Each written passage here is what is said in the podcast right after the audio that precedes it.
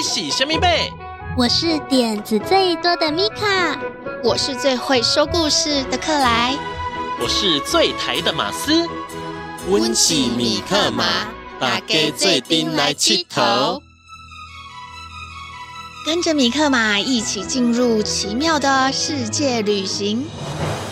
我们有最棒的故事，最响亮的歌声，最有趣的寻宝之旅。在这里，每一个人都可以发现属于自己独一无二的宝藏。每周五下午四点钟，在 FM 一零四点三桃园 GO GO Radio 首播；每周六上午十点钟，在 FM 九零点九佳音广播电台播出。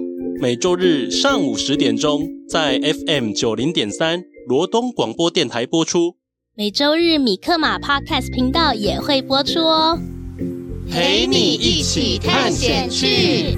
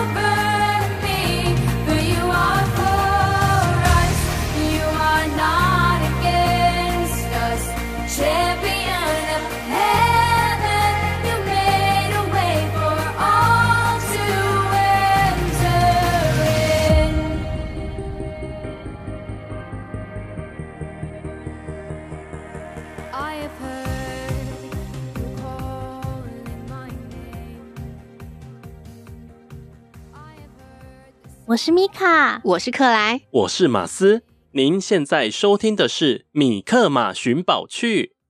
世界上有很多不同的人，每个人都有他的故事与梦想。今天我们要来听听谁的故事呢？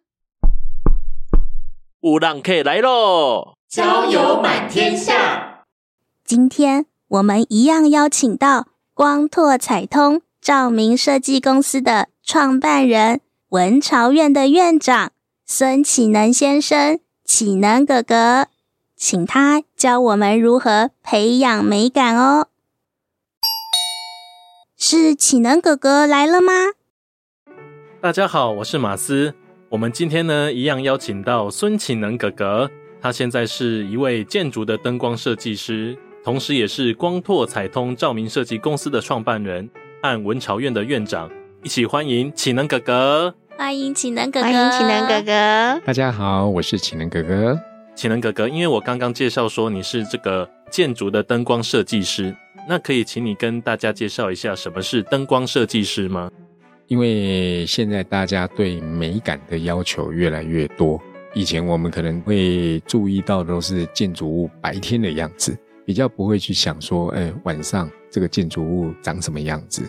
慢慢的，我们对美感的要求，还有大家在晚上活动，因为白天你要上课，你要上班，大家都有事情要忙，会聚在一起，或真正享受生活的时间，可能都是晚上的时间会越来越多。嗯。所以慢慢的，比较都会的地区，比较城市的地方，就会开始注重建筑物的外观也要有照明，就是把它打漂亮一点。你能想象你去百货公司，整个百货公司的外墙都是暗的吗？不太可能吧，一定要有一些灯光嘛，所以就衍生了建筑的照明设计。所以就是建筑物白天要很漂亮，晚上也要看起来很漂亮，对不对？肯定要的，嗯，对啊，就像晚上我们去逛百货公司的时候，会觉得哇，百货公司亮晶晶的，嗯，会觉得很吸引人，这样子是是，是，而且还有一种光雕。光雕的表演也好好看哦。是啊，像启能哥哥就做了很多光雕的一些规划，像台湾的话，每年都会有台湾灯会嘛，台湾灯会会有主灯。那现在也很多科技的一些灯具、灯组，包含投影啊、互动式的这些，那这个东西都是我们这几年来一直在做的。对啊，那个互动很好玩呢，我们就可以跟灯光玩，就不会觉得说灯光是灯光，我们是我们，我们可以玩在一起。是啊，嗯嗯。那我想要就是延续上一集啊，上一集就是说，奇能哥哥以前是学国贸的，那怎么会转到灯光设计的领域呢？我觉得蛮幸运的是，我出社会以后的工作，我接触到的是蛮先进的一些技术。我那时候接触到光电跟半导体的测试，对哦，哦，这是高科技哦，小朋友可能听不懂，很厉，但是听起来很厉害，听起来很厉害啊。基本上，光电这个东西跟半导体，半导体就是一个我们现在所有的东西里面都缺乏不了这个制成技术。因为我在那时候负责新产品的规划跟国外的展览，我都要去参加。有一次在日本东京，东京最繁华的地方是银座，银座的 Chanel 外墙，白天是一个玻璃帷幕的大楼。晚上变成是一个 LED 的艺术装置，我忽然间就觉得啊，我做的这个光电半导体 LED 竟然能够变成这么这么漂亮的东西，我实在是觉得不可思议。嗯、哦，就白天跟晚上看起来很不一样，但是都很漂亮。对，那晚上它会亮起来，而且会动。它里面就是 Chanel 把它的品牌的一些东西变成是可以动的那一种抽象画。然后呈现在大楼的外墙，我整个都傻了，而且那是二十年前的事，二十几年前的事，哦，好久以前就有了哎。对，那时候是最新的。所以看到之后，启能哥哥觉得很震撼，所以你也想要做这方面的事情吗？是因为技术的部分，LED 的技术的部分跟科技的东西我很熟悉，那我知道怎么去运用。那很多数据的东西我懂，但是我喜欢画画，然后我喜欢美的东西。那剩下就是说，看怎么去把我刚刚讲的那些数据，跟我画的这种东西，变成那一栋建筑物的一部分。那我就去学这方面。哦，所以启能哥哥之前是了解 LED 灯它技术的部分。对。那结合启能哥哥自己本身的美感，但是好像还是有去学一些东西，才有办法进入到新的行业嘛。对，一定要。刚好我工作关系。我跟日本的松下，就是现在的 Panasonic，以前是在日本松下电工，它有一个国际设计中心。那个国际设计中心就是专注在 LED 的设计。我那时候刚好有机会，我就可以进去里面去学习，他们到底怎么把这些东西串起来，那图要怎么画。那你之前的工作怎么办？哎，我继续做，白天把自己的工作做好，晚上自己做这个学习。哦，这样要很努力耶！白天有自己工作的事情要做，然后晚上还要学习新的东西。对，嗯、难怪启能哥哥会这么厉害。都要靠自己努力啦，但是有兴趣就不会觉得累呀、啊。你画图，或者是你在看那些灯具的规范，你在看一些专业数据，再加上我因为还在工作的关系，所以我可以接触到很多实际的案例。这样子很厉害耶！可以一边工作，还可以一边学。然后还可以看到新的不一样的例子，对，然后就会给启能哥哥更多的灵感。是，所以老师很重要。你如果遇到对的老师，好的老师，他其实不是教你要怎么做，哦，可能给你一个方向，方向，他可以引导，或者说他可以帮你去判断。其实最终决定哪个方向是我自己决定的，他不会是直接给我一个答案。奇能哥哥啊，我觉得环境也很重要耶。嗯。抓住机会也很重要。对，那刚刚有讲到说，奇能哥哥因为工作的关系，可以接触到最新的技术，也可以看到最新的案例。然后再加上啊，奇能哥哥你有抓住那个机会，嗯，一边工作，然后还一边学习，嗯，然后所以才创造后来你新的事业。对，因为我原本的事业会比较偏在科技的这个部分。那我慢慢的就是把科技的这个部分跟工程的部分去做一个结合，然后工程部分我把美的东西、设计的东西开始带进来，等于是一边工作一边学习的时候，慢慢的去调整自己事业的方向，到后来觉得比较 OK 的时候，就自己创业。所以我创业到现在已经十八年了。美的设计的时候方向越加越多，越加越多，到时候变成全部都在做设计。那奇能哥哥有哪些作品吗？可以跟我们介绍一下。其实从北像一零一啊，到高雄的爱河，这些都是我们设计的哦。刚刚提到那个台湾灯会嘛，然后之前二零一零年的时候，我还到上海去设计世界博览会的台北馆，跟台北市政府一起合作。更多的是像台中七期有很多豪宅嘛，我做最多是做豪宅啦，豪宅灯光的设计。我也是星光三月百货的总顾问，所以你现在看到星光三月的灯变得比较活泼，不像以前那么的传统，都是我们这几年做一个比较大幅度的改变。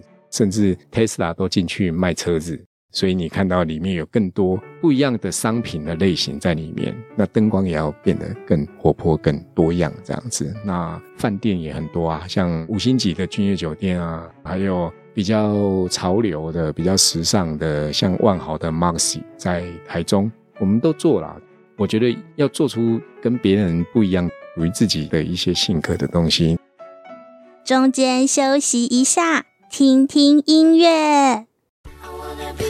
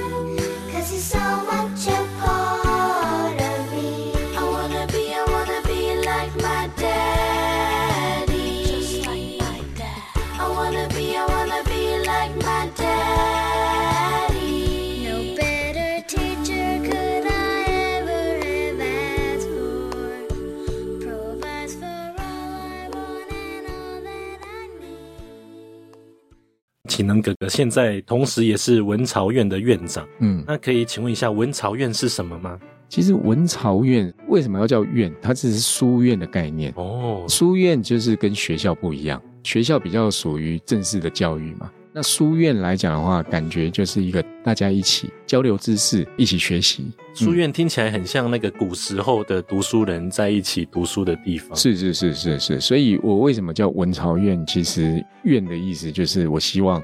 大家能够在这个地方聚集，可以彼此做一个好的学习。我们常常透过这样的聚会，我们都会邀请很厉害的人。就是我觉得哇，他有好多我可以学习的地方，甚至是在某个领域，他是我的偶像，我就要把我的偶像请来，他是我的标杆，我要做标杆学习。嗯、那书院就可以做很深度的对谈，我们可以聊得很多，聊得很深。所以简单来讲。透过深度对谈去进行标杆学习，是我觉得这个书院最重要的功能。简单说就是偶像啦，就是你觉得那个人有什么优点？嗯标杆学习就是说，哎，可能情人哥哥觉得，哎，谁呀、啊？像马斯有什么优点？嗯、那把他请来这个书院，嗯、然后希望从彼此身上学到一些东西。对对对，可以跟很多很厉害的人聊天，互相学习，这很重要。跟厉害的人聊天，嗯、我觉得是很开心的事情，因为我可以学到好多好多东西，因为他们会的东西跟看过的东西都比我多，有很多东西都是我不会的，我不懂的，但是他这样跟我讲一讲，聊聊天，我就会了，多好啊！嗯，我就懂了。哦，因为啊，我觉得很特别，是感觉文朝院里面的人都很厉害，嗯，但是好像你也是要保持一个比较谦虚的心情，才能够从别人身上学到东西。一定要啊，有认识越多厉害的人，就会发现，就是说，哇，永远学不完啊。对呀，啊，哦，嗯，那启能哥哥有觉得在文朝院有遇到哪些很有趣的人吗？有趣，然后又厉害的人，当然是我们。文朝院的精神领袖，我们有一个大哥哥嘛，就是我们朱宗庆老师。如果小朋友有去学打击乐的话，可能就会知道朱宗庆老师，他是文朝院最重要的一个带领我们的一个大哥哥。嗯，那就是说启能哥哥有想说，哎，结合文朝院的人，还有自己的专业啊，然后未来发展什么其他的计划吗？我其实没有特别设定一定要做到什么，但是我会希望他能够跟美感的教育多做一些结合。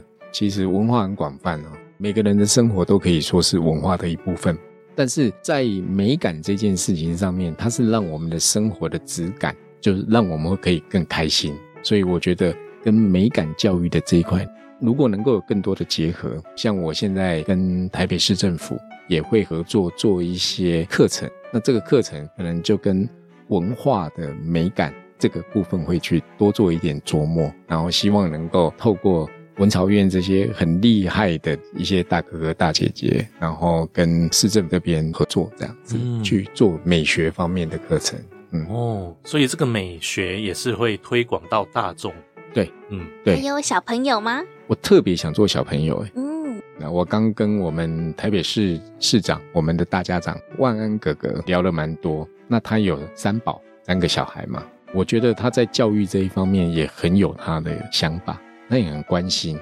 我们一群人前一阵子在讨论，就是小朋友，特别国小以前啊，好像尽量不要比赛哦，因为你比赛，特别是画画比赛、绘画比赛，会不会某方面容易去限制了小朋友的想象？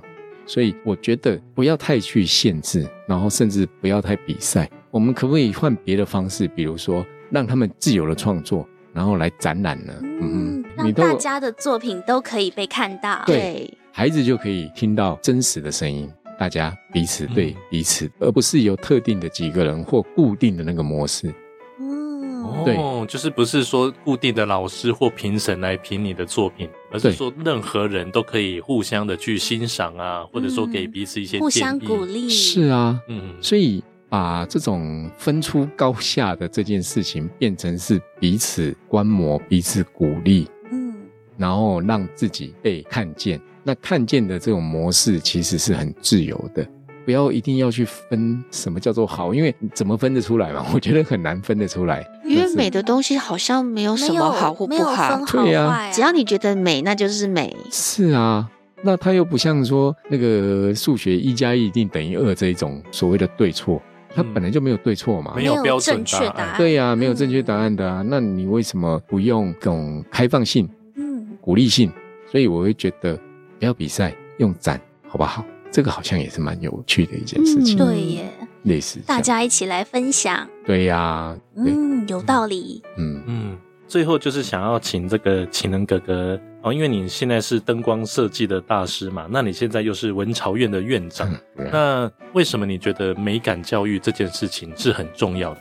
我觉得每个人都喜欢美的事情，没有人不喜欢美的事情。那我们都希望往一个更好的方向去发展。我就希望能够在我的能力范围之内，我的工作上面，我能够创造更多美的事物。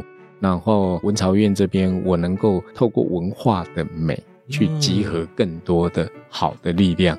那同时跟教育结合，让我们的下一代能够比我们更好。那下一代比我们更好，就是我们现在可以去创造一个更美、更好的环境。小朋友现在就可以看得到，就可以影响到他们。对，就像我以前烧孔庙一样，我能不能造一个现代漂亮的像孔庙一样的东西，让他们在这个环境里面长大？我觉得这个部分会变成是一个很好的一个循环。那在这个过程当中，我们都能够受到从文化开始的这种美感的熏陶，我们自己会很开心嘛。这个开心之外，又能够透过教育去让更多的孩子能够更自由。就像我刚刚讲，不要比赛，透过办展或者是看展，透过很多的这种交流方式，让大家一起来参与。对，嗯，让小朋友觉得说，诶，或许很多事情它是没有标准答案的。透过我们去培养美学，然后去看到说生活中有很多美的部分。那也像这个启能哥哥一样，增加自己的想象力，说，诶，原来很多事情它还有不同的面向，可以去做很多不同的创作，这样子是可以更享受生活。对，嗯，享受生活是很重要的一件事情。那我们今天就谢谢启能哥哥的分享哦，谢谢启能哥哥，谢谢启能哥哥，谢谢启能哥哥，谢谢大家，谢谢，好，拜拜。拜。下一集我们会邀请哈佛心理学家刘轩老师，请他跟我们分享他的人生故事。当你觉得忧愁的时候，请来找米可妈，我会帮你赶走悲伤，欢笑，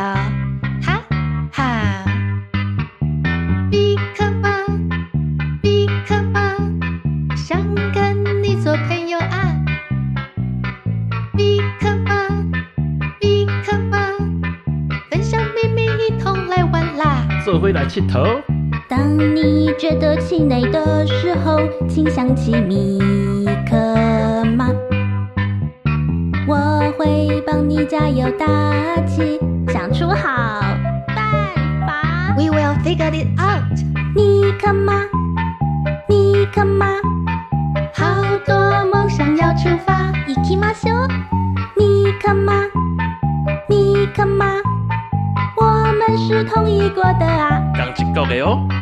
当你气噗噗的时候，别忘记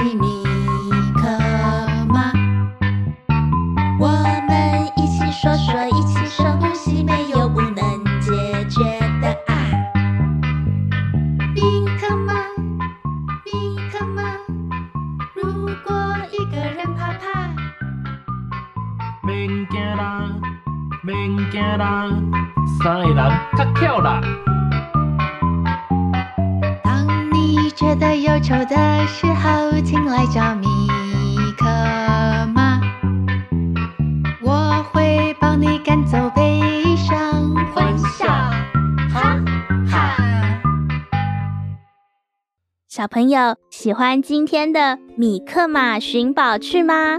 有没有到我们的脸书粉丝页来瞧瞧啊？每次来看都会有不同的惊喜哦。下一集有更厉害的内容哦。跟好朋友一起收听会更有趣哦。我们一起来寻宝探险吧！记得收听下一集《米克马寻宝去》，陪你一起探险去。